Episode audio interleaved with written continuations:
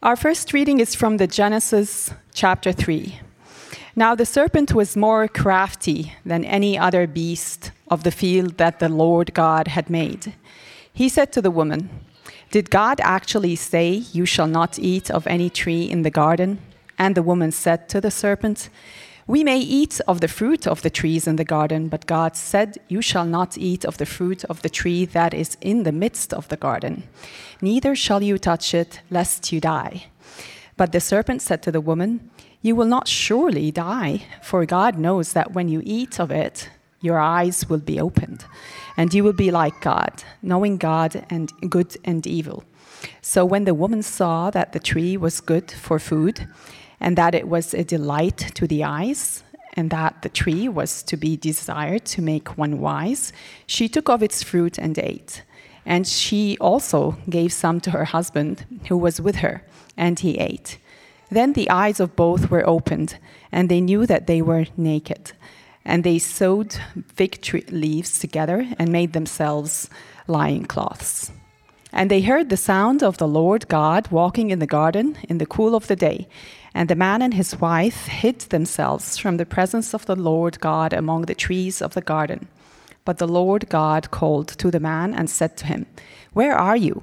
And he said, I heard the sound of you in the garden, and I was afraid because I was naked, and I hid myself. He said, Who told you that you were naked? Have you eaten of the tree of which I commanded you not to eat?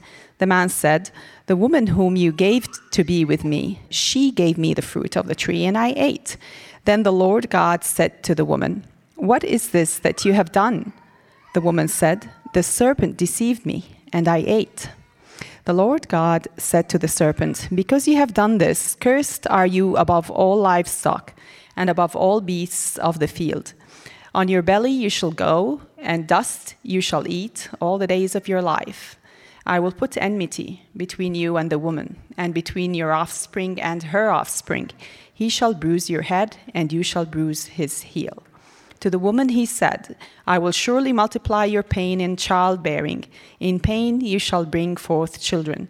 Your desire shall be contrary to your husband, but he shall rule over you. And to Adam he said, Because you have listened to the voice of your wife and have eaten of the tree of which I commanded you, you shall not eat of it. Cursed is the ground because of you. In pain you shall eat of it all the days of your life. Thorns and thistles it shall bring forth for you, and you shall eat the plants of the field. By the sweat of your face you shall eat bread, till you return to the ground, for out of it you were taken, for you and dust, and to dust you shall return. The man called his wife's name Eve because she was the mother of all living. And the Lord God made for Adam and for his wife garments of skins and clothed them. This is the word of the Lord. As you are able, please stand for the reading of the gospel. Our gospel reading is from the book of Matthew, chapter 4. Then Jesus was led up by the Spirit into the wilderness to be tempted by the devil. And after fasting 40 days and 40 nights, he was hungry. And the tempter came and said to him, If you are the Son of God, command these stones to become loaves of bread. But he answered, It is written, Man shall not live by bread alone, but by every word that comes from the mouth of God. Then the devil took him to the holy city and set him on the pinnacle of the temple and said to him, If you are the Son of God, throw yourself down, for it is written, He will command His angels concerning you and on their hands they will bear you up, lest you strike your foot against a stone. Jesus said to him, Again, it is written, You shall not put the Lord your God to the test. Again, the devil took him to a very high mountain and showed him all the kingdoms of the world and their glory. And he said to him, All these I will give you if you will fall down and worship me. Then Jesus said to him, Begone, Satan, for it is written, You shall worship the Lord your God, and him only shall you serve. Then the devil left him, and behold, angels came and were ministering to him. This is the gospel of the Lord. Grace and peace to you from God our Father, from our Lord and Savior Jesus Christ. Amen. Good evening. If we haven't met, yet, I'm Pastor Jason. I'm happy to be here with you this evening. We're going to play a little bit of a game of Would You Rather pretty quick. First question Would you rather have a first time surgeon or one who has done this a thousand times? Somebody has to go first, right? But most of us would pick more than once. Would you rather have a rookie taking the game winning shot or the veteran who's been there before? Yeah, exactly. Would you rather have a brand new colonel? If you're in the military unit, you want to be led by the brand new colonel or one who's been trained and been tested? That's right, three for three back there. We all, we all applaud the one hit wonder. We love to root for the Cinderella story. We love to rally around the underdog. But when push comes to shove, when it's crunch time, we all want someone who is battle tested. And more specifically, we want someone who stands strong in that battle, who tested, who was tested in battle and won. What we long for is the one who will not crumble under the spotlight or be found with skeletons in their closet, the one who will not be forced to write, uh, issue apologies or resign in disgrace. We live through that sort of thing over and over and over again. And what happens every time? Foundations are shaken trust erodes. You know this, you've felt it, and you've experienced it. Whether you were the cheated one or you did the cheating, whether you were wronged or you, the, you were the one doing the wrong, you've felt it because it's not just capital L leaders who fall victim to this, it touches each one of us. And at one time or another, we find ourselves on both sides of it. And this is the point where I want to emphasize. Put your eyes on me for this part. I want to emphasize this. Being tempted is not sinful. Being tempted is not sinful. Facing temptation, whatever it might be, even if it's ugly or, or weird or embarrassing to talk about, is not a sin.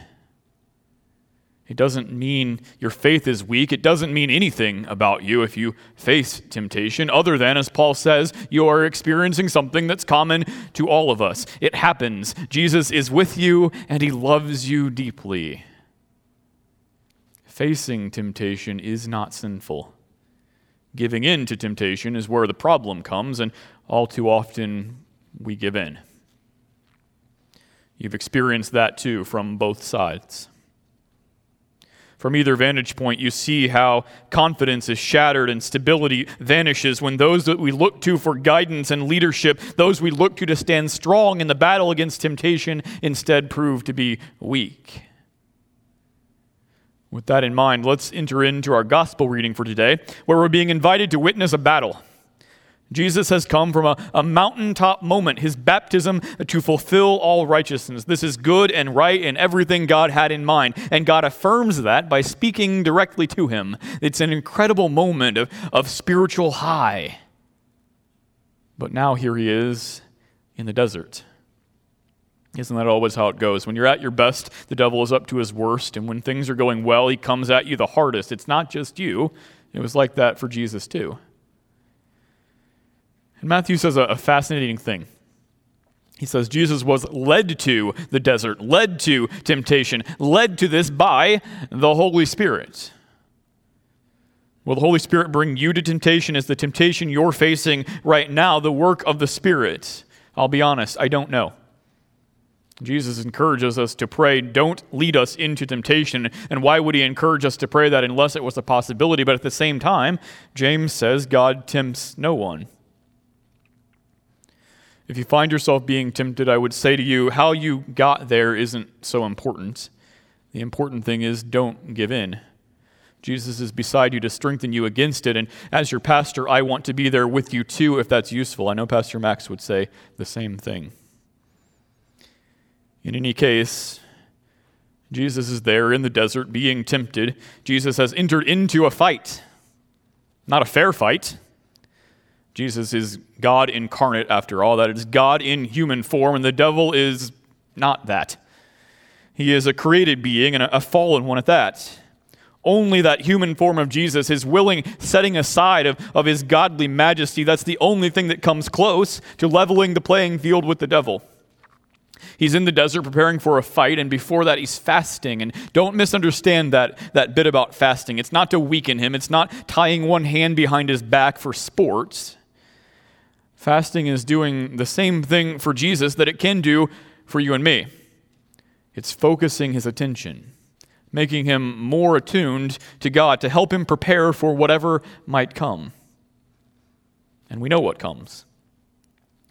The devil comes at him with a series of temptations, offering, offers, and, and goadings, and, and twisted words, and temptations that are so similar to the way he comes at so many of us.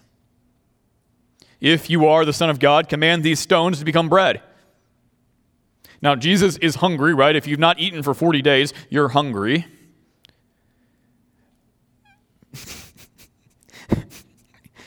but eating is not the issue. food is not the issue. In fact, Jesus, Jesus makes food where there isn't any at least four times. God rained it down from the sky for his people in the desert. He could have made something to eat. But the question is a bigger one. How are you going to use your power? Will you turn aside from the plan? Are you going to serve others or yourself?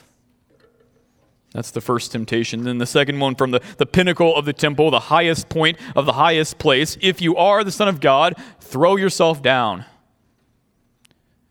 For it is written, He will command His angels concerning you, and on their hands they will bear you up, lest you strike your foot against a stone. That's from Psalm 91. But here's an interesting thing Satan leaves a line out. The full verse says, He will command His angels concerning you to guard you in all your ways. He leaves that phrase out either because he just doesn't know Scripture very well or because he's trying to obscure the promises of God, much like he does for you in your life when he comes at you with temptations. Then the final attempt, the third one, almost it has the feel of, of a last ditch effort.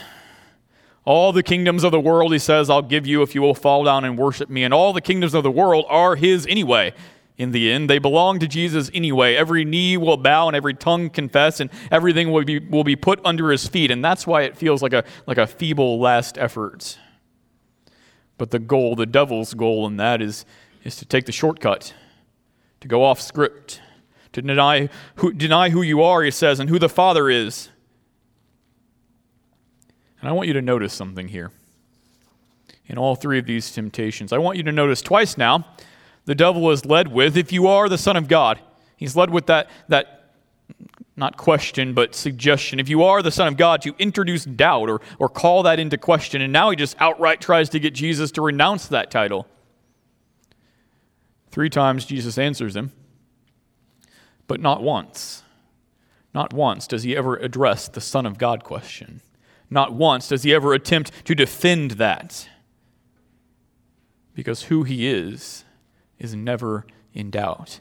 Even as the devil comes against him again and again and again, who he is is never in doubt. And now, brothers and sisters, realize this God has called you his son, his daughter. That identity was given to you in baptism. And, and come what may, whatever the devil may do to you or bring against you, whatever uh, uh, trap you might fall into or how badly you might mess up, who you are is never in doubt. You are always the Son of God, the daughter of God. Three times Jesus is tempted, and three times he withstands and resists the devil's attack until finally the devil leaves him. You get the sense that it, isn't his first confrontation and it won't be his last. There's, there's more to come. You might think the next part of this sermon, as we finish up, is, is get battle tested for the fight against the devil. But it isn't. I could do that. I could give you five principles or, or three strategies. But the reality is, you can't do it. I could give you a hundred strategies, and still you couldn't manage it. Neither can I. Just as the fight between Jesus and the devil wasn't a fair fight, neither is the fight between you and the devil. If you fight this alone, if you think you can handle it, he will win. You need a champion to fight for you. As much as we all love the underdog and the Cinderella story, in this case, you are that underdog. What you need is a battle tested champion. And good news, you have one. Jesus comes to fight for you. And what he shows without a doubt in this tangle with the devil is that he comes already victorious over all temptation and over the one who inflicts it on you. Jesus comes already victorious. And some might be saying if he's if it's already if he's already victorious, if he can't fail, then what good is the victory? Here's why it's good because Jesus stands strong without fear of failure, his promise is rock solid, and his promise is for you. That promise is that you have been forgiven and redeemed, that he will be with you every day when those same temptations wash over you. The promise that there's a place waiting for you at the end of all of this, and that guarantee is solid. Because Jesus stood strong, that guarantee, that promise that he makes you is rock solid, even in the moment of greatest defeat. The promise was not shaken, but solidified. On the cross, he overcame and, and he rose triumphantly out of the grave. He has been through this battle and he, com- he comes out on the other side unscathed and unblemished. Jesus is a champion you can believe in. In his name, amen.